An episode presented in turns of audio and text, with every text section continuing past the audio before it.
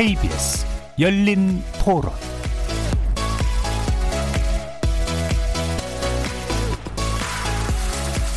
안녕하십니까. KBS 열린 토론 정준희입니다.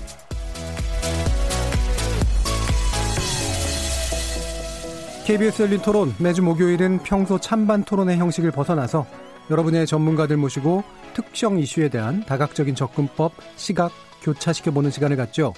이름하여 지적 호기심에 목마른 사람들을 위한 전방위 토크, 줄여서 지목전 토크. 일부에서는 출연자 중 한 분이 골라주신 주제를 가지고 다양한 의견 나눠보고 있는데요. 지난 8일 여성의 지위 향상을 위해 유엔이 지정한 세계 여성의 날이었었습니다. 매년 3월 첫 주는 우리 사회 곳곳에서 이날을 기념하는 다양한 행사 그리고 여성의 인권에 대한 담론이 펼쳐지고 주목받았지만 올해는 코로나19에 묻혀버리면서 세계 여성의 날이 다른 해와 달리 좀 조용히 지나가 버리고 말았습니다. 그래서 이번 주 출연자의 픽은 세계 여성의 날과 강주룡이라는 주제로 며칠 좀 지났지만 112번째 맞는 세계 여성의 날의 의미와 한국 여성 인권의 현주소를 돌아보고 각자의 자리에서 여성 인권을 위해 할 수 있는 작은 실천은 어떤 것들이 있을지 출연자 여러분들과 함께 다양한 생각 나눠보겠습니다. 다른 한편 그동안 코로나19에 대해서 세계적 대유행, 즉 팬데믹 선언을 주저하던 세계보건기구가 환자 수 12만 명을 앞두고 결국 팬데믹을 선언하고 말았습니다. 가뜩이나 일본 내 코로나19 감염자와 사망자 수가 늘어나면서 도쿄올림픽이 과연 안전 개최가 가능한가라는 우려가 커지고 있죠. 이때 WHO의 팬데믹 선언까지 오면서 과연 7월 말에 도쿄올림픽이 어떤 방식으로 진행될 수 있을지 점점 그림자가 짙어지고 있습니다.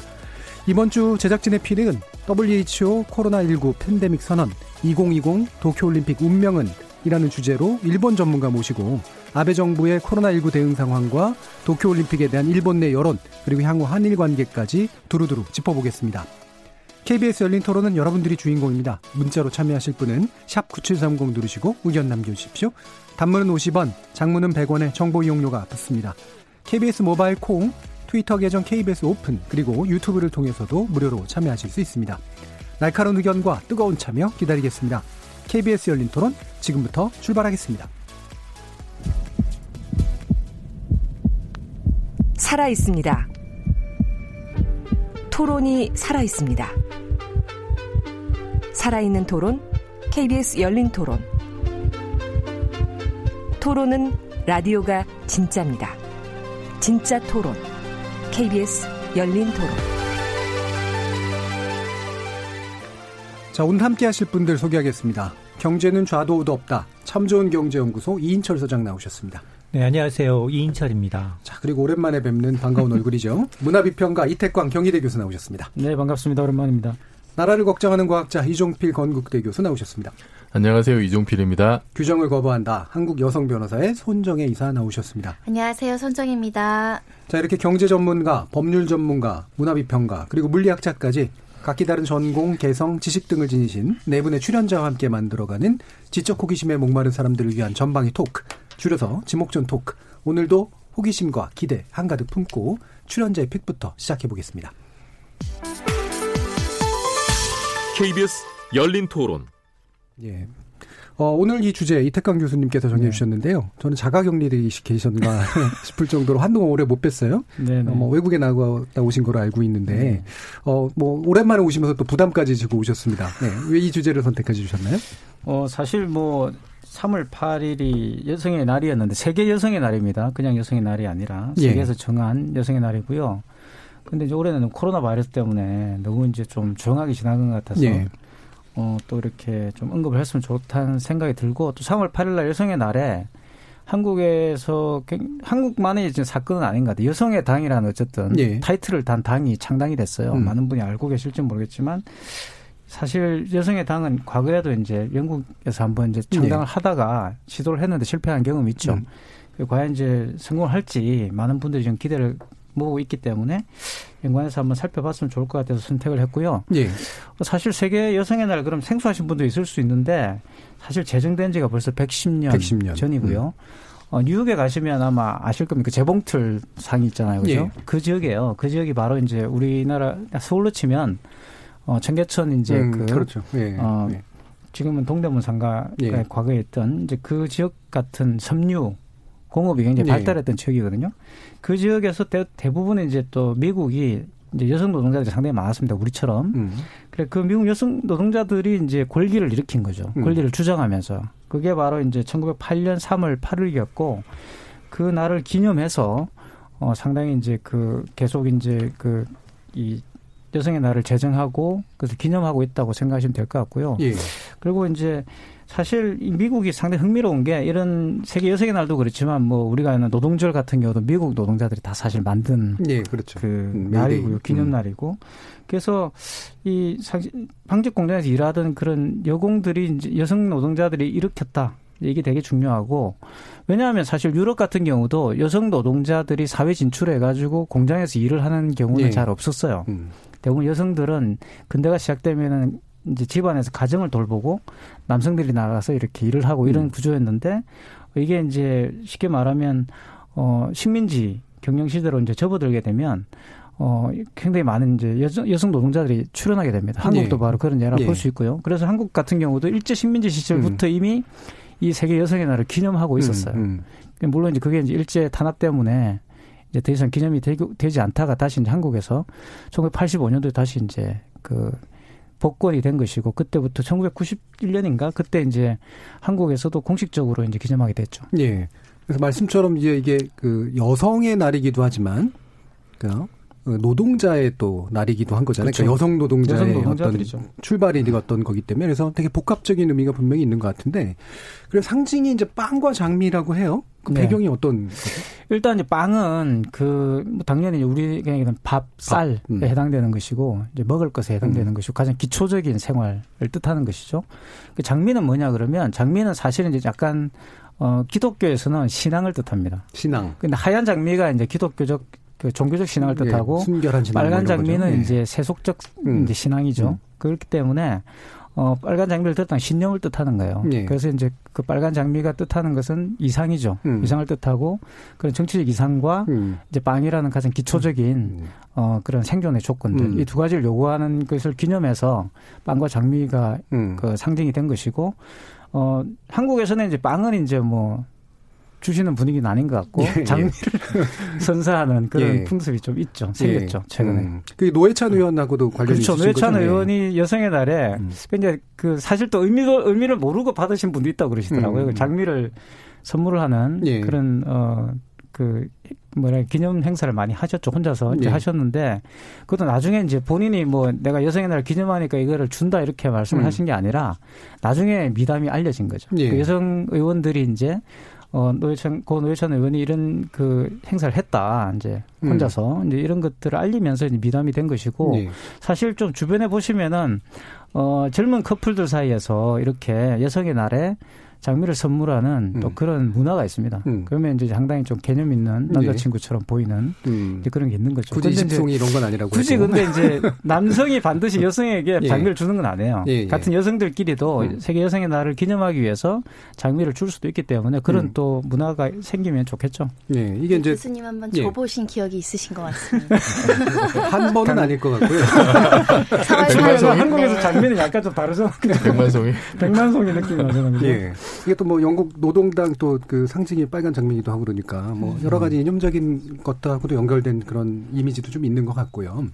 그 손정희 변호사님 이게 우리나라 여성의 날이 또 별개로 있다면서요? 네, 있습니다. 9월 1일 여권 통문의 날이라고 음. 이제 이야기를 드릴 수 있을 것 같은데요. 법정 기념일이 3월 8일과 9월 2일 두 개로 이제 지정이 되어 있다라고 보시면 될 것 같은데 이게 이제 우리나라 토종 여성의 날 어떻게 보면 지금 설명해 주신 미국에서의 발생한 노동 운동보다 한 20년을 앞선 어. 우리나라 최초의 여성 선언 권리문이라고 음. 보시면 될 것 같고요. 이 한국 여성 운동의 시작점이라고 보시면 될 것 같은데 독립신문의 일면에 이런 여권 통문이 음. 게재되면서도 많은 사람들한테 영향을 미쳤는데 이 여권 통문 같은 경우는 서울 북촌의 이제 양반가들 네. 어, 부인들이 실제로 여성의 교육권이나 경제 뭐 정치적 참여권 이런 것들을 주창하면서 어 고종황제에게 여학교 설립을 상소하는 문입니다. 이 내용을 보시면은 실제로 이제 최초의 근대적인 어떤 학교가 설립하거나 단체가 설립하거나 이게 선언문에서 끝이지 않고 실천적인 행동까지 음. 이어진 것에 역사적인 평가를 할 수 있다라고 보시면 될 것 같고요. 내용을 읽어보시면은 굉장히 이해하기 쉽게 호소문, 예. 이 상소문 써 있는데 뭐 이런 거예요. 어, 다 읽어드리고 싶지만 뭐 짧게 말씀드리면 한심한 일이다. 이목구비와 사지오간이 육체의 남녀가 다름이 있는가? 어찌하여 병신처럼 사나이가 벌어주는 것만 앉아서 먹고 네. 평생을 깊은 집에 있으면서 남의 제어만 받으리요. 음. 이게 이제 말하자면 이제 사회적 참여권이라든가 이런 것들을 제약하는 현실에 대한 어떤 비판적인 어, 의식이라고 보시면 될 것 같고요. 슬프도다 과거를 생각해 보면 사나이가 힘으로 여편네를 압제하려고 한갓 옛말을 빙자하여 여자는 안에서 이제 바깥 일을 말하지 말고 오로지 술과 밥을 짓는 것이 마땅하다. 사실 이런 인식이 현재도 이런 인식을 가지고 있는 남성들이 아직도 있죠. 음. 이게 지금 한 110년 전 일이죠. 음. 예. 120, 30년 전 일임에도 불구하고 이미 100년 전에 굉장히 진보적인 가치를 가지고 여성들의 어떤 교육권을 주장하는 우리 여성 선배들이 있었다는 것이고요. 이 통문 선언문에 나오는 것은 옛 풍속을 모두 폐지하고 우리나라도 다른 나라와 같이 여학교를 설립하자. 네. 교육이 근간이다. 지금 여학교를 설치하자. 이런 내용이 이제 주를 이루어서 선대에 이제 어, 이 여성에 대한 교육권, 여성들이 사회 활동을 활발하게 하기 위해선 교육이 기초가 돼야 되다 보니까 이 부분에 선언한 어, 여권 통문이 우리나라로선 최초의 여성 권리 선언문입니다. 예. 그래서 이게 이제 그 세계 여성의 날보다도 20년이나 앞섰다라고 하는 거 가지고 이제 또 자부심을 느낄 분들도 있을 것 같은데 이제 이렇게 묘한 느낌이 있는 게 한편으로는 여성 운동의 원래 1세대적인 출발이 부르주아 여성 운동이라고 해서 결국 중상류층이 주동하는 운동하고 유사한 형태인데 세계 여성의 날은 또 이제 여성 노동자가 또 이제 나왔던 거라서 약간 겹 음. 그러니까 따라 보여야 될 게 있는 그게 거예요. 이제 많은 분들이 이제 노동자 그러면 이제 자꾸 이제 지금 최근에 비정규직 노동자라든가 네. 이제 뭐 프리터라 이런 분들 생각하시잖아요. 근데 이제 19세기 노동자들의 지위는 우리보다 훨씬 높았습니다. 네, 임금도 굉장히 많았고 그 칼 맑스 같은 사람이 이제 노동자가 단결해서 이제 세상을 바꿔야 한다고 했을 때 그 노동자는 지금 우리가 생각하는 노동자가 아니죠. 음. 굉장히 powerful한 노동자들이고 대부분 숙련공들이고 숙련공들이고 그렇기 때문에 이분들이 진짜 파업을 하면은 이제 진짜 세상이 정지하는 그런 것이 있는 거예요. 음. 그 당시에도 마찬가지로 이 노동자들, 여성 노동자들이 대부분 다 이제 재봉틀. 예. 지금은 재봉틀 그러면 굉장히 조금 원시적으로 보이는 기계겠지만 그 당시 최첨단 기계였고 지금 정확하게 말하면 이제 컴퓨터 숙련공들이 파업하는 거나 마찬가지죠. 예. 그 이제 그런 식의 어떤 강력한 힘을 갖고 있었기 때문에 이게 가능한 것이고 아까 손 변호사님이 이제 한국에서 있던 그것도 상당히 저는 중요한 거라고 보는데 예. 전 세계에서도 굉장히 드문 사례고요. 음.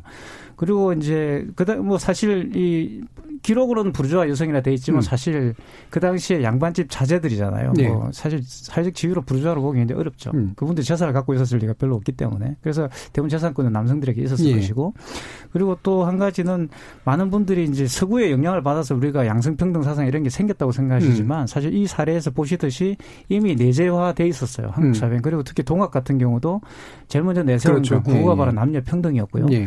그리고 이제 그런 부분들이 또 여러 가지 이미 한국에서 근대에 대한 어떤 열망 속에 내재돼 있었고 음. 그게 참정권으로 가게 되는 것이죠. 예. 그래서 많은 분들이 그냥 해방이 되면서 여성 참정권이 주어진 거 아니냐 이렇게 말씀하시는 분도 계시지만 사실 이런 걸 보면은 일제 시대부터 이미 면면이 이어진 여성 운동 덕분에 네. 여성 참정권이 아무런 문제제기 없이 이렇게 음. 그 제너에서 논의될 수 있었다고 생각이 들어요. 예. 그렇지 않았다고 한다면은 저희 서양 서양처럼 음. 그죠? 1910년대나 20년대나 와가지고 예. 참정권이 생기는 그런 문제들이 생겼죠. 그렇죠. 우리가 참정권이 또 상당히 일찍 저 상당히. 해방과 동시에 예. 생겼죠. 예. 네. 그럼 이인철 수사님 같은 경우에 이런 여성의 날, 세계 여성의 날 또는 우리나라가 이렇게 한국에서 그러니까 굉장히 오래 전부터 좀 일찍 좀 시작된 여- 자각 이런 것들이 있었다라고 좀 느끼시나요? 외국에서 이제 한 100년 전부터 시작된 예. 그러니까 우리가 사실은 일을 하고 그다음에 여성들이 본격적으로 이제 경제 발전에 이바지한 건이 전후가 대부분이었지만 사실은 산업혁명 이후에 서구에서는 이미 아까 얘기했던 것처럼 노동자들의 어떤 단순 조립이든 아니면 뭐 어, 재봉틀을 뭐 만지든 이런 데 이제 투입이 돼서 당시에 이제 기본적으로 이제 지위가 있고 자기가 이제 직업을 가질 수 있을 정도의 어떤 레벨이 있다 하더라도 임금 차별 문제는 늘 존재했었던 거고 예. 그 때문에 아까 뭐 빵과 이제 장미가 장미. 등장했었던 거고 이런 대한 사실 그 당시에도 노동 환경이 열악했거나 인군 구조가 좀 뒤틀렸거나 남녀 격차가 분명히 존재했었기 때문에 이런 일 이제 일, 일들이 시발점이 돼서 우리는 굉장히 늦게 된 거죠. 그 이후에 이제 그 전후에 이제 빠른 복구를 위해서 정말로 이제 그때는 남녀 모두가 이제 한꺼번에 이제 투입됐던 음. 우리도 있잖아요. 신발 공장부터 시작을 그렇죠. 해서 구로공단부터 네. 그 당시는 차이가 굉장히 심했어요. 음. 굉장히 있는 그 굉장히 이제 고급 노동자들은 뭐 공무원이든 아니면 이제 전문직이든 할 수 있었지만 정말로 나는 우리 집안을 이끌어야 하는 네. 그리고 누군가 이제 형님이나 아니면 이제 오빠를 이제 부양하기 위해서 학교를 보내기 위해서 좀 암묵적으로 희생하는 게 대부분 이제 큰 언 큰 누나 네. 그리고 막내 누나 뭐 이런 이제 여성 쪽에 이제 굉장히 가, 가게 전체를 좀 맡기는 음. 그런 거여서 음. 지금 외국과는 좀 다른 문화죠. 음. 외국은 사실은 자기가 벌고 자기가 이제 다 해결하는 거지만 우리는 집안을 위해서 희생해야 된다는 음. 그 목표 때문에 굉장히 저임금이 많은 노동 분야에서 이제 여성분들의 이제 희생이 좀 있었던 거고 예. 그러다 보니까 이제 이런 여성 인권적인 측면에서 노동 측면적인 측면에서는 되돌아볼 기회도 많이 없었고 음. 사실 여기서 이제 언급했던 1900 이 아마 한계를 문학상 수상자의 이제 주인공을 모델로 한 예. 이분도 아마 거의 모르시는 분들이 많을 거예요. 예. 최초에 이제 고공농성을 하면서 그 당시에 여성의 어떤 임금 불합리한 임금 구조에 대해서 굉장히 한거했었던 분인데도 음. 불구하고 저조차도 지금 지금 찾아 보고 알았거든요. 예. 그러니까 이런 걸 보게 되면 우리는 아마 예, 세상은 빠르게 좋아지고 있지만 암묵적으로 그리고 이제 여성들의 지위가 상당히 높아지고 있고 그리고 자발적으로 이제 이 굉장히 전문직이라든가 고위 간부라든가 이게 굉장히 비율이 좀 편협하다라고는 하고 있지만 자기 반성을 하고 있지만 정말 여성 인권의 근본으로 들어가서 어디가 처음 시발점이었고 그게 지금 어떻게 영향을 미쳤는지에 대해서 잘 모르는 것 같아요. 예. 방금도 이제 그 일제 시대 때 이렇게 고공 농성 네. 투쟁을 네. 했던 이제 강주룡이라는 분이잖아요. 그렇죠. 저는 이제 을밀대하고 연결해가지고 맨날 이제 냉면하고 해서 연결시켜서 이 기억은 하고 있었는데 사실은 정작 이렇게 내가 이분이 누구였더라라는 그런 생각을 음. 하게 되긴 하더라고요. 그러니까 채공녀 그 당시 신문에 음. 보도가 되길 최공녀 강주령이라고 보도가 됐고요.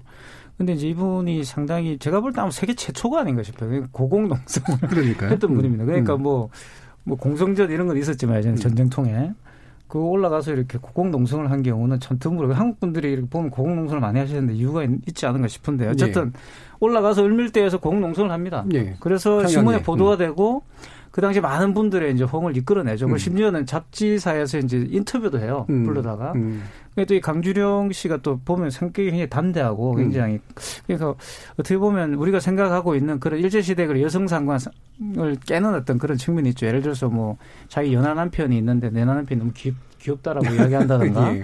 이런 인간적인 모습이 굉장히 많이 있었어요. 음. 그래서 사실 그런 부분들 때문에 사실 단순하게 우리가 한국 여성들이 가지고 있는 그런 여러 가지 문제점들이 지금에 와서 본다면 오히려 그때에 비해서 더 조망을 받지 않고 못하고 있는 그런 측면들이 있는 거 아닌가 하는 생각이 들어요. 왜 이런 그 당시에 어떤 어떻게 보면 그런 화려한 역사들이 있는데 그렇죠. 우리가 일, 생각해 볼 수 있죠. 일제 시대 하면은 사실 그냥 무조건 다 억압당하고 이제 아무것도 없었던 암흑기라고 음. 생각하는데 알고 보면 이런 노동 운동이라든가 여성 인권에 관련된 문제라든가 이런 게 사실은 굉장히 많이 또 사상적으로도 되게 이제 그렇죠. 많았던 그런 시대잖아요. 어, 이종필 교수님은 이 어, 요런 사건이나 이런 거에 네. 대해서 어느 정도 좀 대학 때 좀 아셨었나요? 저도 그 이번 기회에 처음 알게 돼서 예. 참 놀랍고 아우 내가 되게 무식하구나. 음. 참 우리 훌륭한 역사를 좀 많이 알아야겠다. 좀 음. 반성하는 계기가 됐고요.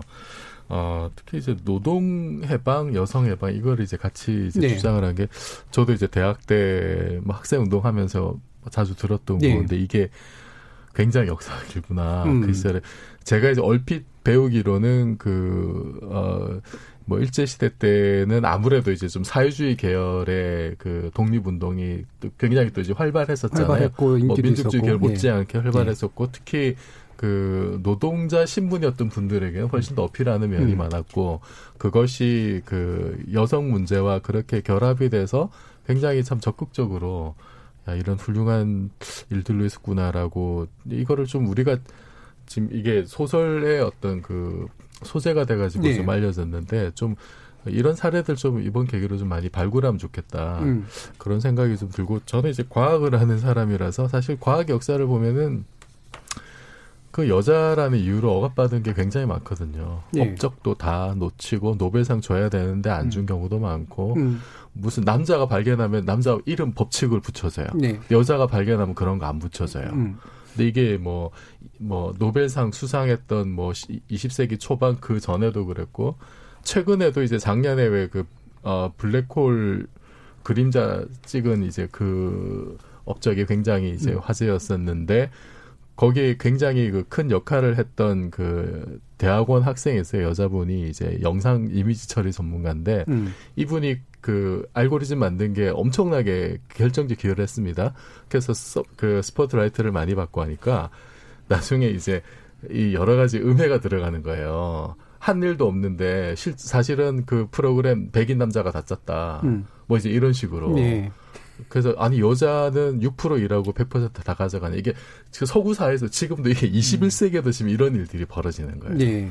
그래서 이게 참 과학의 과학 분야는 가장 이게 좀 공평하고 평등해야 될 것 같은데 음. 보면은 뭐 동서를 막론하고 고금을 막론하고 아직까지 좀 이런 불평등이 있다는 게 좀 저 이런 거를 좀 저는 좀 많이 알리고 싶습니다. 네, 이게 과학에서. 요즘 이제 분위기를 보면 확실히 젊은 남성과 젊은 여성 사이에서는 사실은 젊은 남성도 역차별 문제 뭐 이런 거 얘기하고 근데 나이 든 남성들은 아예 정말 그 그냥 남성주의자거나 아니면은 되게 뭐랄까 이렇게 좀 미안해하는 여성주의자 음. 정도를 음. 차지하는 경우도 되게 많아서 세대별로도 굉장히 좀 다른 것 같아요. 근데 손정희 변호사님이 지금 이제 보면 당사자신 거잖아요. 이 안에서 유일한 당사자인데 음. 음. 젊은 여성으로서 여전히 해결되지 않은 그런 충분한 격차와 차별이 있다라고 느끼시는 부분은 어떤 지표상으로도 사실은 우리나라가 매번 이제 OECD 평균 최하위로 나오는 게 이제 여성 임금 격차 문제, 그리고 유리천장 문제, 임원 여성 임원 비율 가장 낮은 나라 최하위권 여기는 여전히 지금 몇 년째 이것을 높이려고 하지만 지수가 올라오지 않고 음. 있습니다. 임금 격차만 하더라도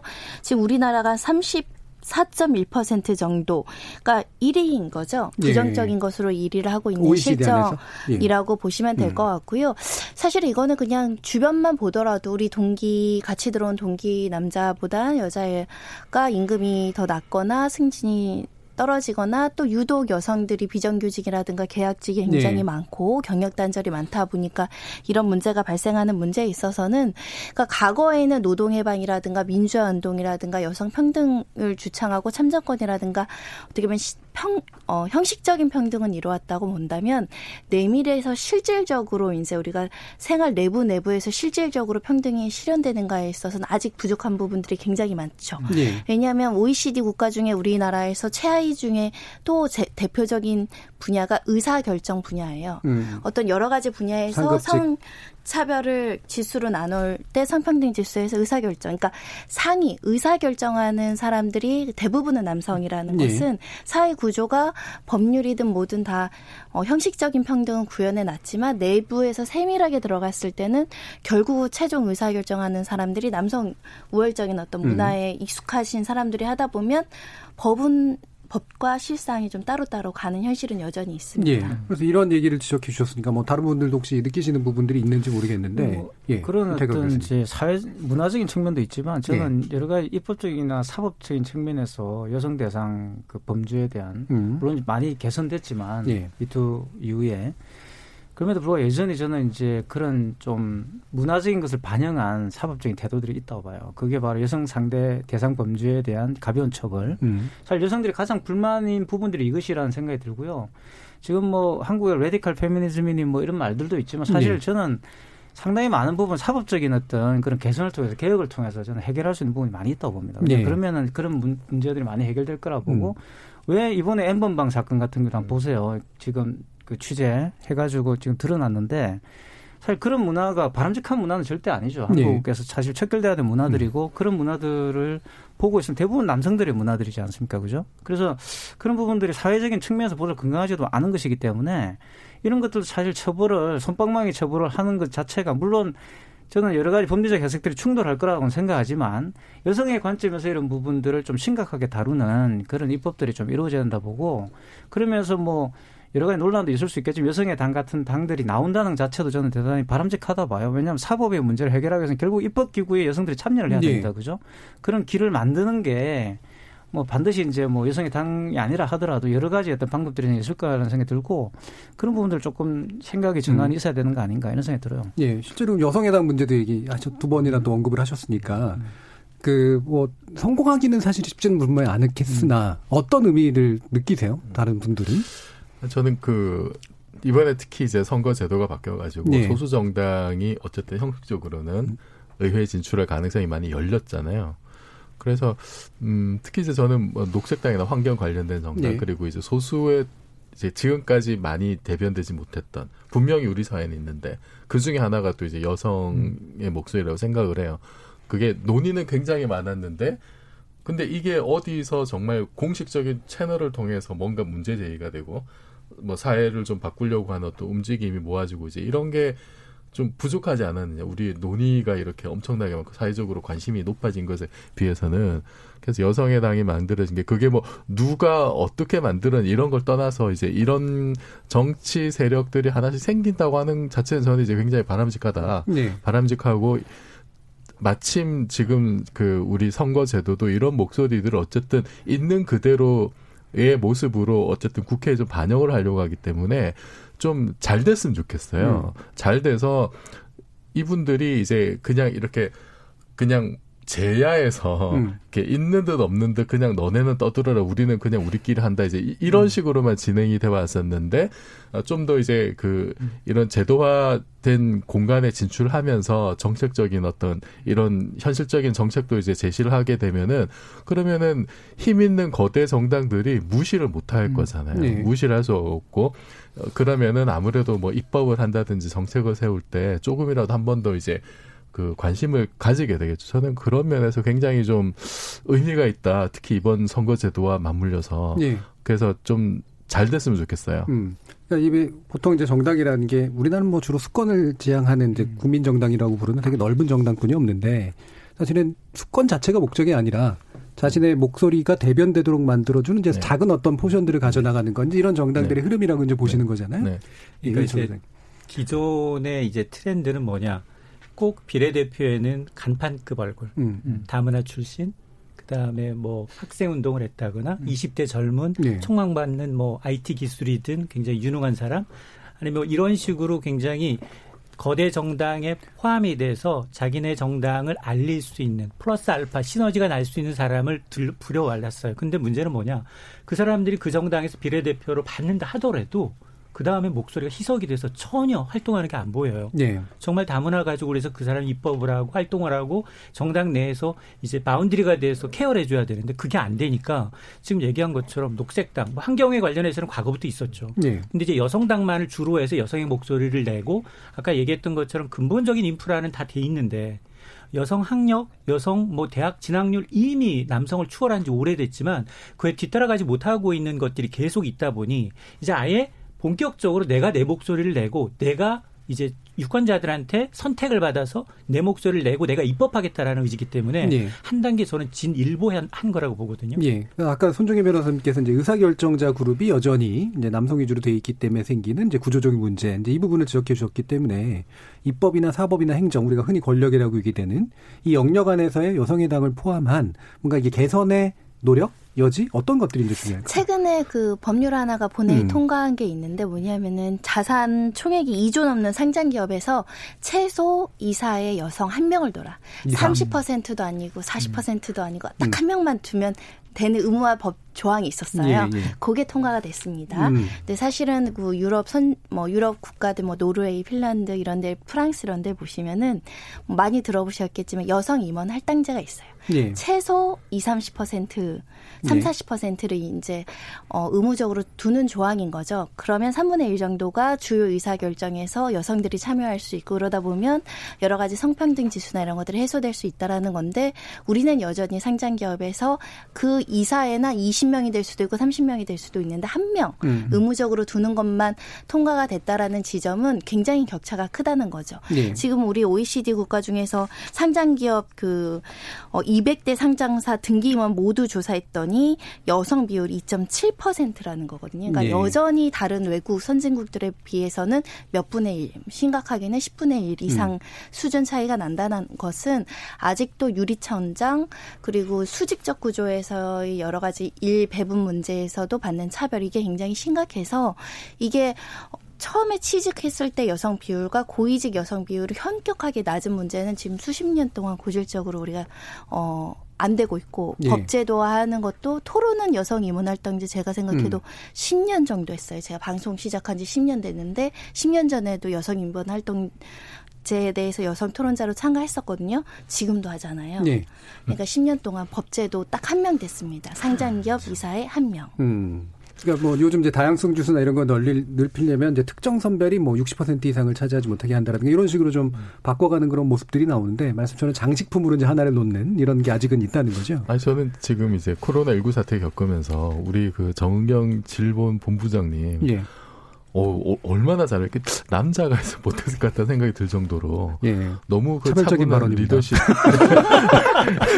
아니 그 우리, 나라에 이렇게 그 예. 뛰어난 여성들이 많은데 왜 지금까지 이렇게 음, 음. 지금 못 봤을까 예. 그리고 강경화 외무장관도 사실 음. 마찬가지고 미국이 지금 이제 유럽은 입국 금지 조치를 했는데 한국은 오히려 더 지금 풀어주려고 예. 하는 이게 음. 외교부의 노력이 있었기 때문에 가능하다 저는 보거든요. 음. 그러니까 이런 그 새로운 어떤 여성 리더들이 정말 뒤져보면 되게 많을 것 같은데 너무 지금 찾아보지 않고 기회를 주지 않았다 예. 이런 생각이 많이 들고 그리고 사실 보면은 이제 그 사법계 쪽에 예를 들어서 옛날에 뭐 이제 사, 사실을 보면은 여성분들이 굉장히 이게 또 비율이 높잖아요. 근데 이런 분들이 이제 나중에 보면은 저기 음. 위쪽에 말씀하신 그 위쪽이 별로 없는 것 같아. 네. 그래서 승진이 안 되거나 그 중간에 나가시는 네, 분들이 판결에서도 네. 이렇게 정말 이게 그 아주 좀 네. 옛날 영감님 음. 같은 음. 결정들만 이렇게 특히 이제 그 음. 성범죄 문제나 음. 이런 데서 좀 그런 판결들이 나오는 거 보면은 아니 왜 법조계로 나가는 여성분들이 그렇게 많은데 아직까지 음. 이게 고치지 않는 생각이 상당히 많이 들고 이거는 좀 자연스럽게 물갈이가 돼서 바뀌었으면 좋겠고요. 그리고 네. 또 하나는 우리 그 강주령 우리 그 어, 을밀대 최공녀가 노동 해방, 여성 해방 얘기했는데 지금 이번에 그 서울에서 지금 집단 그 감염된 데가 콜센터잖아요. 네. 여기 지금 그 민주노총의 그 지회장이 무슨 얘기했냐면은 콜센터는 닭장이다 이런 얘기를 했어요. 예, 예. 사실. 예, 열악하죠. 예. 그러니까 지금 이게 그냥 옛날 110년 전에 그때 머물르는 얘기가 아니라 21세기 현재 우리의 모습이고 이 문제를 해결하는 것이 지금 집단 감염의 문제하고 직결되는 거라는 거예요. 예. 그러니까 이런 거는 빨리 지금 어떻게든 좀 해결을 해야 된다. 예. 그러니까 뭐 이런 노동 여건, 그다음에 여성 네. 인권 이런 것들을 전반적으로 개선해 나가는 게 심지어는 감염병 국면에서도 네. 예, 작동할 수 있다라는 말씀이신 거죠. 거죠. 네. 자 아마 또 청취자분들이 여러 가지 의견 또 보내주셨을 것 같은데요. 일단 한번 들어보겠습니다. 정희진 문자 캐스터. 네, 세계 여성의 날과 채공녀 강주룡이란 주제로 청취자 여러분이 보내주신 문자 소개해드리겠습니다. 먼저 콩 아이디 오윤재님, 남성의 날은 없는데 여성의 날이 있다는 현실 자체가 여성에 대한 불합리적인 면이 많았다는 방증이겠죠. 각 분야에서 여성이 남성보다 우위를 선점할 수도 있고 반대로 남성이 우위에 있을 수도 있는 것입니다. 미래에는 더 많이 우먼 파워가 부각될 거라고 생각합니다. 해주셨고요. 콩 아이디 카르마 극복님, 영화 히든 피겨스를 보면 흑인 여성분들이 없었으면 우주 탐사 나가서 모두 태양으로 끌려가 녹아버렸을 겁니다. 유튜브로 의견 주신 유성호 청취자분, 여성 사회 참여 문제를 이데올로기로 접근하는 것은 반대합니다. 우리나라가 창조적으로 풀어가야 할 문제인 듯해요. 라고 보내주셨네요. 네, KBS 열린 토론. 이 시간은 영상으로도 생중계되고 있습니다. 유튜브에 들어가셔서 KBS 일라디오 또는 KBS 열린 토론을 검색하시면 지금 바로 토론하는 모습 영상으로 보실 수 있습니다. 지금 방송을 듣고 계신 청취자 모두가 시민 노객입니다. 문자로 참여하실 분은 샵 9730번 누르시고 의견 남겨주세요. 단문은 50원, 장문은 100원의 정보 이용료가 붙습니다. KBS 모바일 콩, 트위터 계정 KBS 오픈을 통해서도 무료로 참여하실 수 있습니다. 계속해서 청취자 여러분들의 날카로운 시선과 의견 보내주세요. 지금까지 문자캐스터 정의진이었습니다. 예, 세계 여성의 날을 기념해서 일부 토론을 해봤는데요. 어, 2부를 위해서 이제 자리를 비워주셔야 되는 손정희 변호사님이 또 마침 이 얘기를 마지막으로 한마디 뭔가 해주실 것 같습니다. 여성 운동과 관련해서 음. 성폭력에 대한 반대 운동은 밀접한 관련이 있습니다. 사실 여성의 활동을 가장 제약하기 위해서 손쉬운 방법이 성폭력 성희롱이었고 과거에 많은 민주화 운동이라든가 학생 운동 했을 때 성고문 사건들 떠올리시면 여성에 대해서 가장 수치스럽게 활동을 제약하는 게 성폭력의 예. 어떤 가혹행위였는데 그래서 성폭력 법제와 관련해서 많은 이제 개선 방안들이 제시되고 있고 이 부분과 관련해서 성폭력 피해자에 대한 지원 그리고 그리고 처벌 강화 이런 사회적인 목소리가 높고 있는데 아직도 부족하다라는 목소리가 굉장히 커서 여성 인권 운동가는 상, 성폭력 퇴치, 음. 성희롱 퇴치 문제가 이제 결부되어 있다라고 보여서요. 한국 여성 변호사나 많은 여성 단체들이 피해자를 지원하고 있고 법제도 개선에 굉장히 노력하고 예. 있는데 많은 분들이 더 관심을 가져주셨으면 좋겠습니다. 예. 어, 오늘 손정희 변호사님이 해주신 말씀이 굉장히 많았는데 생각보다 좀 짧게 진행이 돼서 좀 아쉽긴 합니다만 요 마지막 말씀으로 일부 순서는 여기까지 마치도록 하겠습니다. 오늘 손정희 변호사님 수고하셨습니다. 감사합니다. 감사합니다. 자, 수...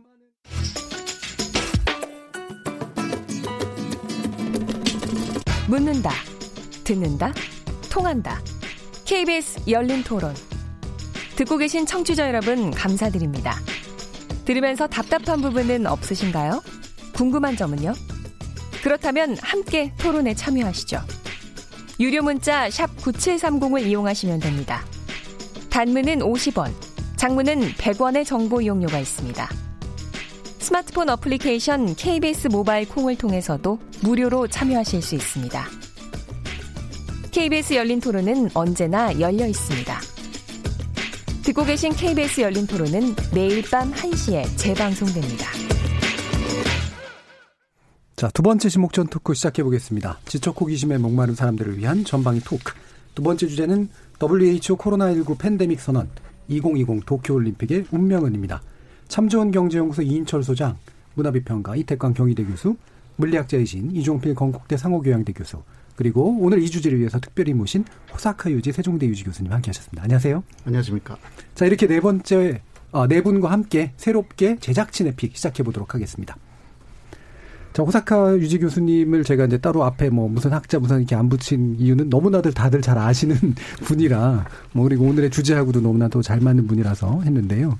어, 일단 이게 오늘 또 이 주제를 선택한 중요한 이유 중에 하나가 이게 성화체화가 오늘 이루어졌다라는 소식을 들어서이기도 한 건데 그럼 이게 올림픽은 진행되는 건가라는 그런 생각이 들게 할 것 같긴 하거든요. 좀 소개해 주시죠. 예. 어, 오늘 그 오프 요소 시판에 예. 예, 그리스에서 어, 그 그러니까 체화식이라는 음. 게 있었습니다. 예.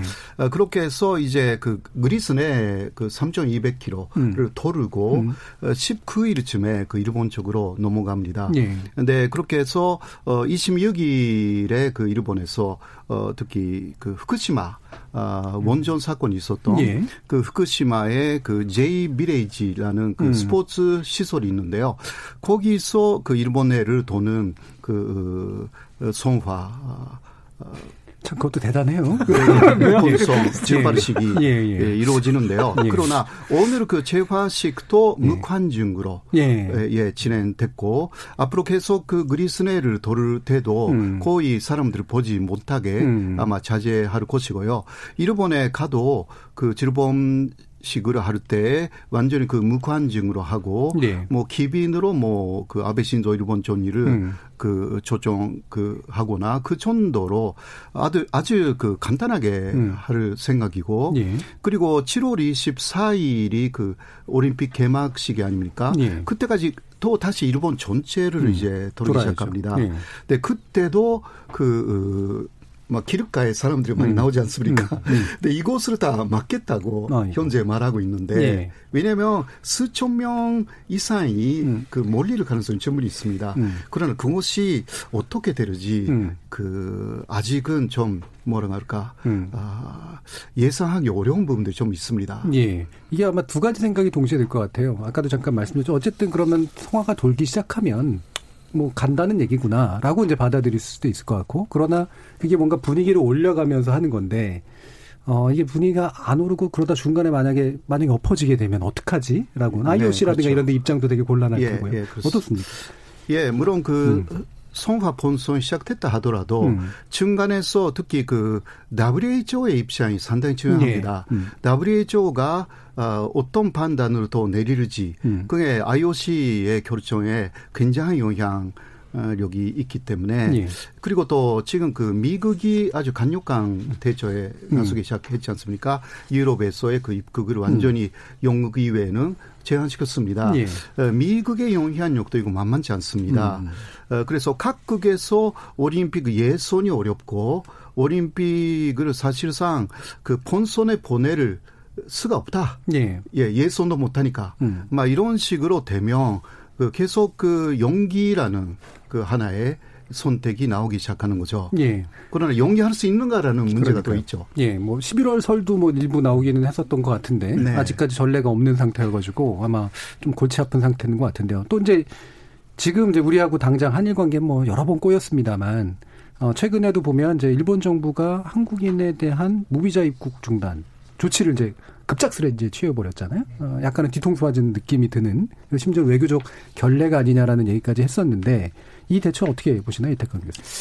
사실 무비자 그 한국인 무비자 입국 중단 얘기는 이미 2018년부터 나왔어요. 예, 그 자체는 아시, 음. 아실 겁니다. 그 음. 위안부 문제 예, 예.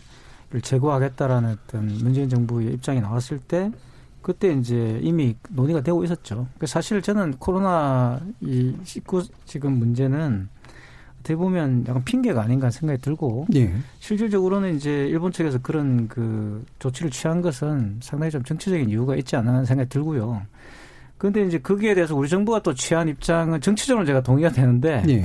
경제적으로는 상당히 이제 우리가 좀 위험을 감수할 그런 음. 조치가 아닌가 생각이 좀 들어요. 그러니까. 예. 왜냐하면 지금 많은 그 일본인 학생들이 또 들어왔다가 이분 이 조치 때문에 다시 또 이제 돌아가서 음. 비자를 발급받으러 돌아간다는 이런 또 예. 여러 가지 또 혼란이 좀 생겼고 근데 어쨌든 뭐 상호주의라는 관점에서 본다면은 그런 조치를 한국 입장에 취할 수밖에 없고 상당히 좀 곤혹스러운 입장이라는 생각이 듭니다. 안 그래도 예. 지금 코로나 19 때문에 경제도 안 좋은데 이런 식으로 한일 관계가 사실 협력해야 될 관계잖아요. 그러니까 음. 두 관계가 가장 협력해야 될 관계인데 이런 식으로 가버리니까 상당히 좀 곤혹스럽죠. 네, 이게 또 다른 나라들이 이제 한국을 차단하는 건 아유 뭐 그럴 수도 있겠다, 음. 무섭겠다 한다는데 일본도 난리인데 왜 일본이 우리를 차단했을까? 뭐 이런 식의 생각을 하는 분들이 꽤 있을 것 같아요. 이종규 교수님 이게 방역에 의한 결정이었다 또는 네. 내부의 정치적 결정이었다 어떤 거라고 보세요?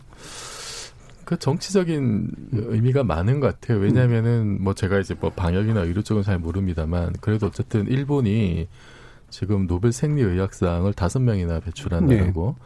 그 일본의 그 세균학의 아버지라고 하시는 분이 기타사토 시바사부로라고 음. 이분이 이제 1901년에 제1의 노벨 생리의학상을 받았어도 된다 이제 이런 분이에요, 사실은. 네. 그 당시에 1885년인가 그때 이제 당시로선 세계 최고였던 그 독일의 그 로베르트 코흐라고 하는 음. 분의 연구소 가가지고 거기서부터 무슨 굉장히 파상풍 연구를 음. 했었고, 그러니까 세계적인 수준의 우리가 그 로베르트 코흐가 어떤 분이냐면은 파스퇴르 그 동시대 파스퇴르하고 네. 똑같이 세균학의 아버지로 불리는 음. 분이. 그러니까 우리가 뭐 면역의 원리, 그 다음에 뭐 세균, 바이러스 이런 걸 알고 거기에 대응해서 뭔가 과학적인 방어 체계를 수립해 나가는 그 시점에 유럽의 본고장 가서 제대로 배우신 분이고 네. 이분이 일본 가가지고 또 연구소 세우시고 음. 그러니까 일본의 그런 감염병에 대한 어떤 대처의 역사가 굉장히 깁니다. 네. 그 수준도 상당히 높고 어, 뭐 의료 수준 말할 것도 없고요. 그런데 이런 나라에서 지금 취하고 있는 지금 조치들은 그런 엄청난 역사에 비해 봤을 때 납득이 안 된다 일단. 음, 음.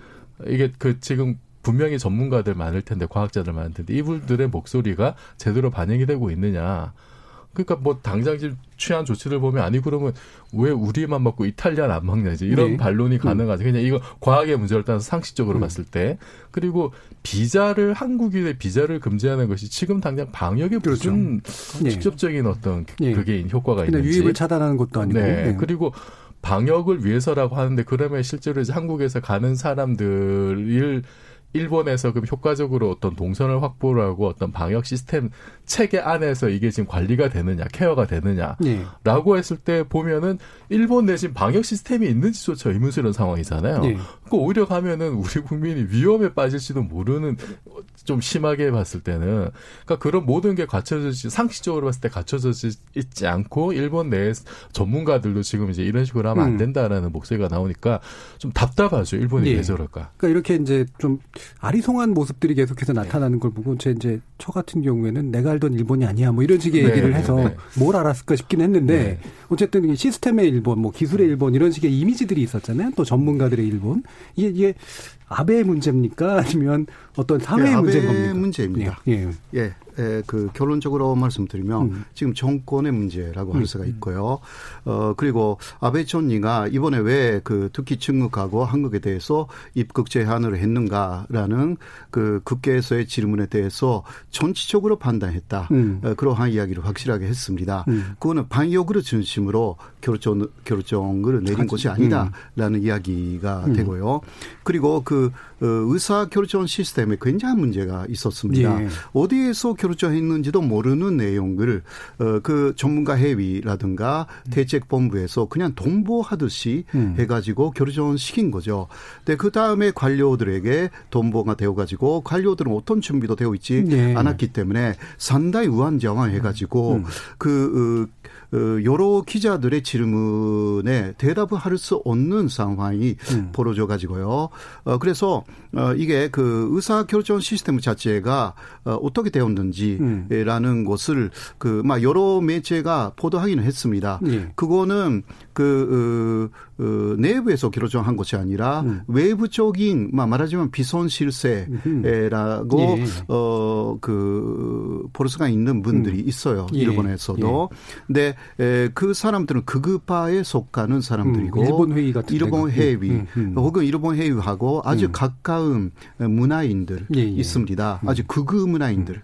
네, 그 사람들은 계속 그왜 침묵을 막지 않는가라는 음. 이야기를 쭉 해왔습니다. 그리고 한국 쪽에서 어, 갑작스럽게 그 어, 어, 감염자가 늘어났지 않습니까? 네. 네, 그 이후는 거기에 한국을 키워놓고 한국 측국을 막지 않으면 음. 아베 정권을 지지하지 않겠다. 음. 그런 식으로 계속 아베 전일을 압박해 음. 왔습니다. 음. 오히려 지지층 어, 핵심적인 지지층이니까 그 사람들 봐주겠다고 하니까 네. 이제 생각하기 시작한 거죠. 어. 이제 아베 전일은 그 핵심적인 지지층을 다시 결집시켜서 도로지는 36점 음. 정도 프로까지 네. 떨어진 그 어, 지지율을 네. 다시 회복하지 않으면 앞으로 어떻게 될지 모르겠다라는 음. 상대 위기 위식에 에, 들어갔다라고 예. 할 수가 있습니다. 그러니까 상당히 천치적인 음. 그러니까 반욕이 아닌 것입니다. 예. 그래서 어, 한국 쪽에서 즉각 대응한 음. 이유가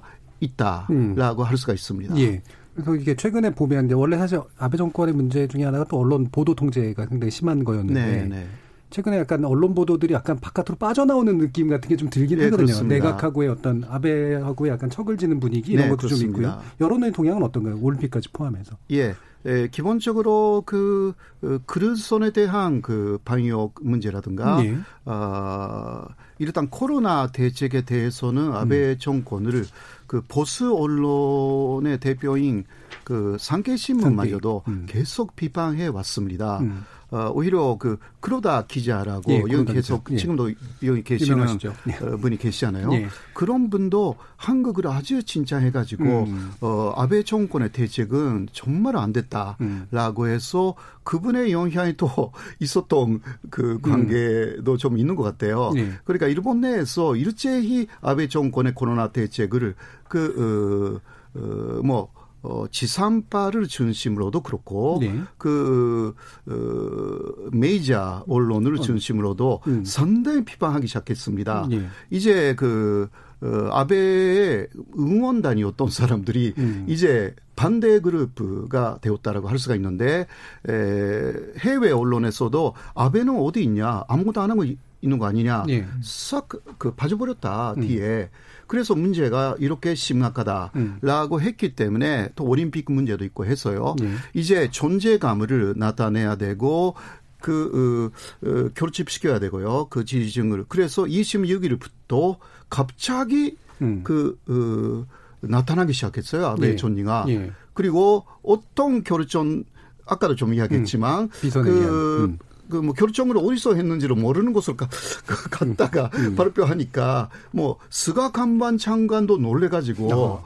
그, 그 예를 들면 초중 고등학교 휴교 휴교라는 네. 이야기는 듣지 못했다. 어.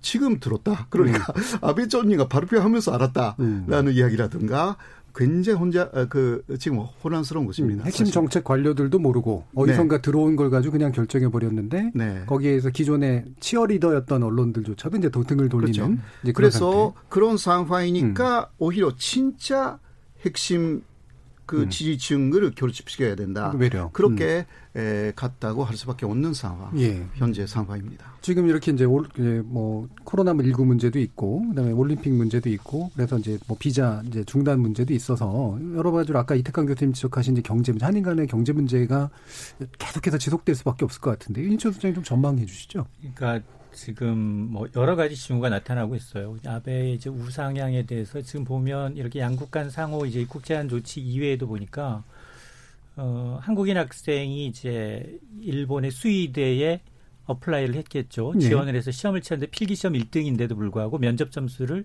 0점 음. 처리해서 네. 한국인을 전부 다 제외한다거나 아니면은 이제 초중 고등학교에 마스크를 배부하는데 조선인 학교는 또 완전히 또 왕따시켜서 제외하고 준다거나 음. 이런 걸 보게 되면 앙금이 계속 남아 있다.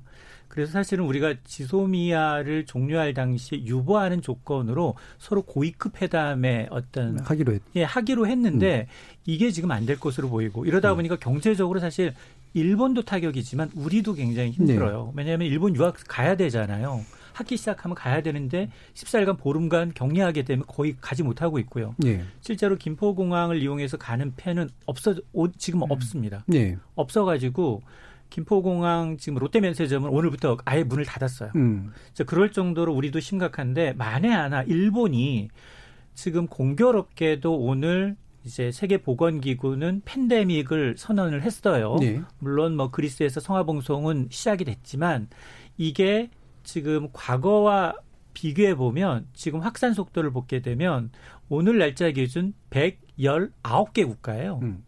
과거에 사스 메르스는 20여 개 국가에 불과했습니다. 그러다 보니까 이게 지금 우리나라에서 가서 전염된 건지 그 지역사회에서 감염돼서 다시 우리나라에 오는 건지 이 구별하기가 쉽지 힘들어지는. 않은 상황이거든요. 그러다 보니까 지금 만에 하나 지금 도쿄올림픽이 지금 뭐 연기가 된다면 이거는 매출이 이연되는 거니까 뭐 예. 뭐 타격이 있다 하더라도 그나마 좀 덜 덜하겠지만 이게 만약 취소가 된다면 엄청납니다. 기본적으로 엄청나게 홍보를 해놨고요. 인프라를 깔아놨고요. 전부 외국 손님 맞기 위해서 차곡차곡 준비를 해놨는데 이게 다 없어진다는 무의로 간다는 거거든요. 그래서 지금 일본의 니코 증권의 이 통계를 좀 보게 되면 지금 도쿄올림픽이 취소가 된다. 올림픽은 이, 한 1, 2주 있다 패럴림픽까지 같이 있으니까 네. 이게 7월 말 8월 돼 있는 거니까 최소 한 7조 8천억 엔, 약 88조 원 정도의 경제적 예. 손실이 발생할 수 음. 있고 일본의 GDP 성장률이 1.4% 포인트나 갉아먹을 수 있다는 거예요. 예. 근데 문제는 뭐냐면 일본이 지난해 10월부터 소비세에 해당하는 부가세를 올렸어요. 예. 그래서 일본 경제는 이미 지난해 4분기부터 많이 났습니다. 네. 전기 대비. 그런데 코로나 때문에 1분기도 좋지 않고 2분기도 좋지 않은데 7월 28일인가요? 시작되는 요 24일부터 시작되는 8월 9일까지 시작되는 올림픽이 3분기예요. 음. 그러면 1년 내내 마이너스라는 겁니다. 음. 그러면 다시 일본이 잃어버린 20년에 접어들 수 있다라는 우려까지 나오고 있는 거죠. 예, 이렇게 좀 심각한 건 분명한 것 같은데 그럼 호사카 유지 교수님이 보시기에 아베 정부한테는 도쿄올림픽 엄청나게 중요한 거는 뭐, 뭐 제로 내어지가 없는 것 같고 재건을 내, 내걸었으니까 일본 국민들에게도 마찬가지일까요?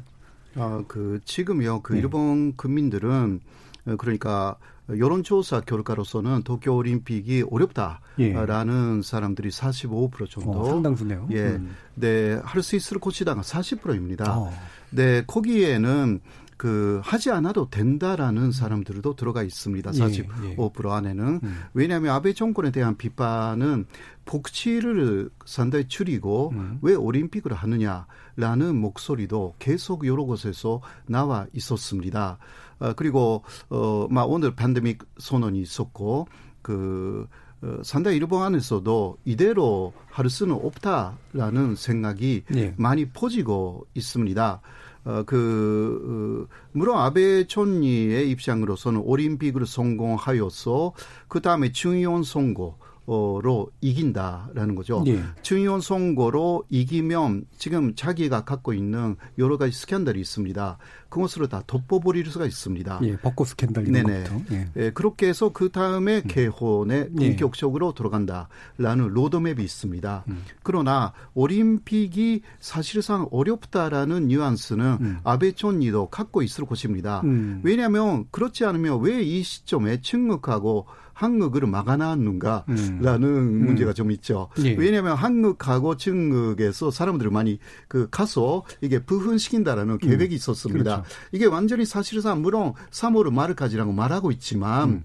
아, 이게 그렇다면 한국하고 잘그 이야기를 하고 협의하면서 해야 되는데 그냥 일반적으로 그 했지 않습니까? 예. 이러한 부분들이 그 3월 말에 다시 이 조치를 연장할 때도요.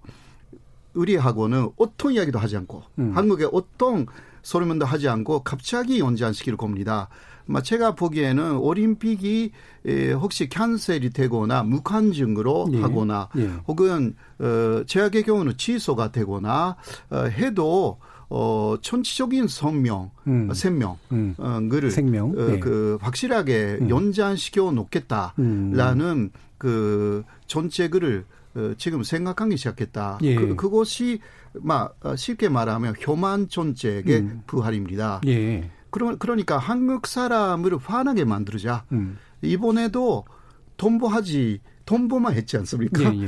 그 위너하지 않고. 음. 그러니까 사실상 한국을 계속 화내는 예. 그 어, 정책으로 다시 들어오기 시작했어요. 음. 들어가기 시작했어요. 이거는 일부러 하는 거거든요. 음. 그 사람들이 그리고 거짓말을 합니다. 돈보를 했다라든가 음. 위너 했다라든가. 음. 그러 그렇게 하면 화가 나기 시작하잖아요 이쪽에. 네. 네. 그러면 한국에 대해서 그 사람들은 거짓말쟁이다. 음. 다 돈보를 하고 위너 했는데 왜 그 말을 하느냐? 다시 이런 식으로 했어. 그러면 일본 내에서 그것을 믿는 그 어, 우파 세력들 역시 예. 한국 사람들은 문제가 있다라고 해서 내부에 있는 그 여러 가지 문제 에 점을 예. 덮어버리고 어 촉을 외부에 만들어서 그 이제 결집시키는 이 정책을 앞으로 계속 쓸 것 같아요. 예. 예 그렇게 해서 어 예를 들면 그 뭐 역사적으로도 그랬으니까 어, 뭐 관돈 대지진 같은 음. 때도 엄청난 그 재난이 일어났을 때 한국인이 문제가 있다. 의물에 도구를 던졌다라고 해서 그쪽에 다 그 화가 나 있는 네. 민심으로 돌렸습니다. 그 지금 일본 사람들이 화가 나 있는 사람들 굉장히 많습니다. 음. 그 여러 가지 그 소비세 문제도 아까 네. 있고 해서요. 그리고 어 경제적으로 굉장히 그 못 사는 사람들이 늘어나고 음. 있는 게 지금 일본의 상황이고 코로나 사태에도 잘 대처를 못 돼 가지고요. 어 그 코로나에 대해서도 그 병원으로 일곱 번이나 어 다녔는데 에, 그 검사를 안 해줬다라든가.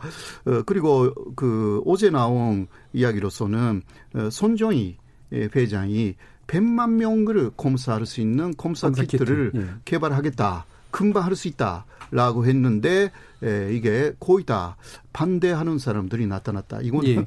극우파들이 그렇게 하고 있다고 저는 생각하는데 예. 예. 아무튼 간에 그렇게 해서 어그 일반 국민들은 검사를 받고 싶은데 그렇지도 않고 예. 해서요. 지금 엄청나게 불만이 많습니다. 예. 그것을 어딘가에 그 어, 예.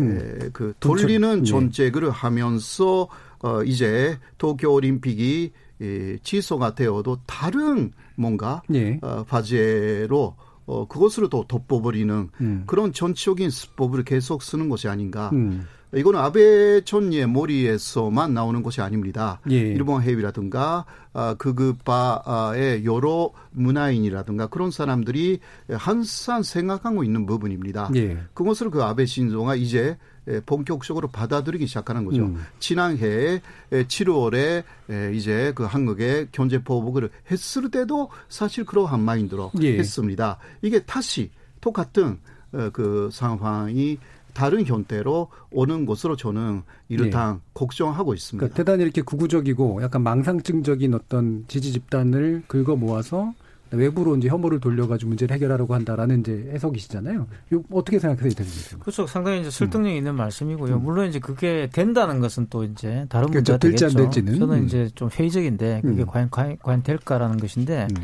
그래서 이제 우리 정부 대응도 상당히 그래서 신중해야 된다 저는 생각을 해요. 예. 이번 같은 경우도 제가 좀 아쉬운 게 이제 사실 뭐 당연히 상호주의니까 그렇게 해야 되지만 금방 말씀하신 것처럼 이제 잘못하다가는 이제 그쪽에서 원하는 그런 우리 반응을 보이는 것처럼 보일 수도 있잖아요. 그죠? 이제 이런 부분들도 음. 사실 주변국들과 협력해서 오히려 일본의 아베 정권을 포위하는 방식 그리고 일본 예. 내에 분명히 반아베 세력들이 있지 않습니까? 음. 그 사람들 힘을 실어주는 방식들로 가는 것이 저는 굉장히 현명한 방법이라는 생각이 들어요. 그러니까 단순하게 외교적인 어떤 원칙으로는 접근할 수 없다는 거죠. 예, 정치적 예. 문제를 봐야 되고 이게 제가 말씀드렸죠. 2018년 위안부 문제와도 관련돼 있기 때문에 음. 상당히 정치적으로 이제 이 부분을 신중하게 우리가 다뤄야 된다. 그런 예. 생각이 드는 거죠. 일부러 강경 대응을 유도하는데 이제 네. 강경 대응으로 반응했을 때 그렇죠. 나타나는 문제가 있을 수 있다라는 이제 그런 말씀이신데 사실 이게 일본 내 문제가 한두 가지가 아니잖아요. 그러니까 결국 후쿠시마 원전 사태부터 쭉 계속해서 이어져 내려오는 사회 전반적인 상당히 혼돈스러운 상태인데 이것도 아직 해결 안 된 문제인데 여기에 네. 방역 문제까지 겹치고 올림픽 문제까지 겹치고 경제 문제까지 겹치면 굉장히 혼란스러워질 것 같은데 현재 상황 어떤가요? 어, 그, 그 마침 어제가 이제 후쿠시마 사건 네. 난지 이제 그 9년째 음. 되는 음. 해였고 거기 맞춰서 그린피스가 작년 뭐 11월 11월 이제 현지 조사 결과를 발표했어요. 음. 그거 보면은 이제 기후 영향 이런 것 때문에 오염 물질이 많이 퍼졌고 뭐 제염을 했다는 곳이 다시 재오염이 되고 그 다음에 그 지금 뭐 IAEA에서 허용하는 기준치의 뭐한 10배에서 뭐 20배 가까이 그 방사능 오염 물질이 나오는 그런 핫스팟들이 지금 뭐 후쿠시마 곳곳에서 나오고 있다. 그리고 지금 그 뭐죠? 그 성화 봉송하는 거기 예, 예, 있는 예. 지점에서도 예. 지금 굉장히 많은 옛날에 예. 음. 그 사고 나기 이, 전에 비해서 뭐 1,700배 뭐 이제 이런 숫자가 나오고 있으니까 음. 이거 상당히 심각한 상황이죠. 요것만 해도 지금 코로나가 문제가 아니고 사실은. 네. 근데 그 지금 일본에서 그 이제 공식 발표한 게 그 보면은 일본 당국에서 이제 원자력 규제위원회 여기서 발표한 거 보면은 지난 9년 동안에 지표 1미터 위에 이제 80km 반경의 네. 지표 1미터에 보니까 뭐 오염 물질이 뭐 한 80, 78% 감소했다라고 이제 주장을 해요. 그러면서 뭐 이제 그, 그, 그 수상들을 보면은, 아니, 이게 지표 1미터면은 당연히 대기 중에 있는 거니까 비에 네. 씻겨 나가든 바람 불든 다 나갔겠죠. 문제는 음. 이제 그 지점 없을 것 같은 지점만 조사를 했다는 의혹이 상당히 들어요. 예. 근데 지금 뭐뭐 뭐 이제 숲에 있는 거라든지 토양이나 지금 물로 흘러가 버린 거라든지 이런 거는 지금 전혀 대처가 안 돼 있는 거고 제염을 했다고 하지만 이게 제염으로 될 일이 아니거든요. 음. 그 제형하는 방식도 그냥 오염수를 지금 탱크에 가둬놨다가 지금 방류하려고 하는 거라든지 음. 오염토를 비닐봉투에 지금 쌓아놨는데 태풍에 지금 또 다 실려 나와가지고 지금 지금 이게 지금 해결이 안 되고 덮고 있는 상황인데 네. 이런 문제가 코로나19 사태도 똑같이 적용이 돼요. 음. 자꾸 이거를 공개하고 해결책을 찾으려는 게 아니라 은폐하고 덮고 다른 걸로 지금 막고 돌려막게 하고 지금 이런 비슷한 문제가 지금 재난 상황에서 자꾸 반복되는데 이러면은 네. 정말 걷잡을 수 없는 사태가 터질 수 있다. 굉장히 음. 지금 걱정이 많이 됩니다. 예. 뭐 안 그래도 지금 이 부분에 대해 청취자들도 또 의견 많이 좀 보내주시고 있는 것 같은데 한번 또 들어보고 가겠습니다. 정희진 문자 캐스터. 네, 청취자분들이 주신 의견 소개해드리겠습니다. 먼저 콩 아이디 파람님. 호사카 유재 교수님께서 맥을 제대로 짚고 계시네요. 지금 아베 총리 하는 것마다 실수와 문제투성이인데 지금 일본의 결정들을 보면 정치적으로 수세에 몰린 아베 총리가 국민의 시선을 다른 쪽으로 돌리려는 것이 분명합니다. 유튜브로 의견 주신 사막의 푸른 늑대 청취자분. 고등학교 때 과학 잡지 뉴턴을 읽으며 일본의 기초과학에 대한 부러움이 있었습니다. 하지만 작금의 일본을 보면 제가 생각했던 그 일본이 아닌 듯해요. 갈수록 실망스럽습니다. 콩 아이디 2935님, 만에 하나 도쿄올림픽이 일정대로 개최가 된다면 이건 순전히 일본 외교력의 승리라고 생각됩니다. 하지만 상식이라는 것이 세상에 존재하는데 코로나19의 팬데믹 상황, 그리고 9년 전 후쿠시마 원전의 방사능이 지금도 나오고 있는데 부디 IOC가 도쿄올림픽 취소 결정을 내리길 바랍니다. 유튜브로 의견 주신 유성호 청취자분. 솔직히 한국은 일본이 사과를 해온다면 과거의 잘못들을 용서하고 함께할 준비가 돼 있다고 생각합니다. 일본과 평화롭게 공존하는 그런 날이 부디 왔으면 좋겠네요. 콩 아이디 오윤재님. 깨끗한 일본은 감추기 때문이며 친절한 일본은 속을 드러내지 않기 때문입니다. 지금 취하고 있는 방역에 대한 행태는 그저 외부로 드러나는 걸 막자는 한심한 일본의 속내가 훤히 보입니다. 합리적이고 냉철한 비평과 결정이 필요한 시점입니다. 라고 보내주셨네요. 네, 지금까지 문자캐스터 정의진이었습니다. 예, 지금 청취자들도 또 많이들 지적해 주시고 아까 이종필 교수님도 말씀 주셨던 걸 묶어 보면 지금 아베 정부가 보여주고 있는 되게 대단히 불투명한 모습. 그래서 일반적으로 서구 사회조차도 이제 이 일본이라는 나라가 이렇게 뭔가 우리가 믿을 만한 뭔가를 주고 있는 나라인가라고 하는 그런 어떤 불신 같은 것들이 이제 생기고 있는 것 같거든요. 근데 여기에 대해서 또 다른 일본 전문가는 뭐 그런 거 음모론이다 이렇게 치부해 버리는 분도 있던데 어떻게 보시나요, 사카 교수님? 음, 그래서 그 어, 이번에 음. 에, 맞춤국하고 한국에 대한 어, 입국 어, 제한을 결정하는 과정으로 예. 봐도요 예. 음모론이 아닙니다. 음. 어, 왜냐하면 어, 그 혁다 어, 나오키라는 대단히 유명한 그 극우적인 작가가 있어요. 그 사람하고 아베 신조 일본 전이 절친한 관계입니다. 음. 그러나 그 사람이 트위터로 아까 같은 이야기를 계속 날렸습니다. 아베 촌리는 정말 죄를 짓고 있다. 음. 그것은 중국을 막지 않는 일이다. 어. 라고 해가지고 또 많이 보던 모습이네요 우리들. 예, 예. 네, 그, 그 트위터로 계속 그 예. 그 콘서트를 날렸기 때문에 사람들을 많이 알게 됐죠. 음. 이렇게 지지층이 떨어지고 있구나라는 것이었고 그리고 어, 또 아베 촌리 한때 많은 돈을 받아가지고 아베 정권을 지지하는 촉하는 놈들이 있다라고 해서 예. 다 풀어버리겠다라든가 음. 그런 우리가 진짜 지지인데 그 음. 우리에 대해서 지금 아베가 하고 있는 현대는 정말 안 좋다라고 음. 계속 공격을 했어요. 음. 근데 에, 그 사람하고 또 한 사람하고 28일에 회식 자리를 가졌습니다. 아베 총리가 그때 상황을 또 트위터로 날렸어요. 음. 예, 어. 그 사람이 물론 그러니까 어, 그다 진실이라고 하기는 좀 어렵지만 예. 그러나 그 사람의 에, 트위터에는 어, 그때 아베 총리는 다 받아들였다. 음. 어, 그 우리가 거의 협박조로 이야기를 했다. 음. 중국하고 한국을 막아라. 음. 에, 그렇지 않으면 어 그 어, 지지를 음. 초래하겠다. 음. 어, 네, 그 다음에 3월 5일에 그러니까 어디에서 결정했는지 모르는 어, 그러한 결정을 한 거죠. 네. 아베 존이가. 음. 그리고 이탈리아를 왜 그러면 음. 막지 않았냐. 네. 거기에 대해서도 그런 질문이 많이 나왔습니다. 국회에서 거기에 대해서는 전혀 그 대답을 못 하는 거예요. 아베. 음. 음. 그때 뭐 중국하고 한국은 사실상 지금 전식으로 들어가고 있는 거잖아요. 네. 지금 그 끝나가는 그 상황인데 왜 맞느냐. 음. 이탈리아라든가 거기는 지금 사실상 시작하고 있는 음. 거잖아요. 예. 그런데 왜 그쪽으로 전혀 생각하지도 않고 음. 한국하고 중국을 맞느냐, 음. 맞느냐. 거기에 대해서는 아베 총리는 답을 못했습니다. 예. 이렇게 단순하게 음모론으로 치부할 문제가 아니라 이렇게 핵심 지지 그룹이라고 얘기되는 흘러나오는 목소리가 예, 있는 거예요. 비선의 존재라든가 예. 아니면 어, 강고한 지지층 위주의 어떤 이상한 의사결정의 구조, 예, 예. 불투명성 이런 부분들이 결국 지적이 되는데 요약해 보시면 결국 한국도 굉장히 좀 곤란하잖아요. 결국 옆 나라가 이렇게 돼 있으면 어떻게 해야 될까요? 어떻게 가겠어요? 네, 좀토 문제는요. 예, 예. 그때 이사가요? 뭐어그 그때 그 혁다 나오키가 하는 이야기가 예. 그 아리모토 가오리라는 사람하고도 같이 만났어요. 음. 어, 그때 저널리스트인데 음. 아리모토 가오리가 이렇게 말했다고 합니다. 견제를 생각하지 말아라. 음. 지금 견제는 코로나로 망가질 만큼 망가질 것이고 음. 한국하고 어, 중국을 막아놨다고 해서 현재는 별로 그 영향을 미, 그 받지 않을 것이다. 네. 거기에 아베 신조가 동의했다. 음. 그러니까 그 아주 쉽게 쉽게 결정하는 음. 그러한 스타일. 어, 그 그래서 국회에서 어, 이번에 결정에 대해서 그 의사록이 있는가 해위록 네. 이거 요청했는데 음. 해위록이 없대요. 음.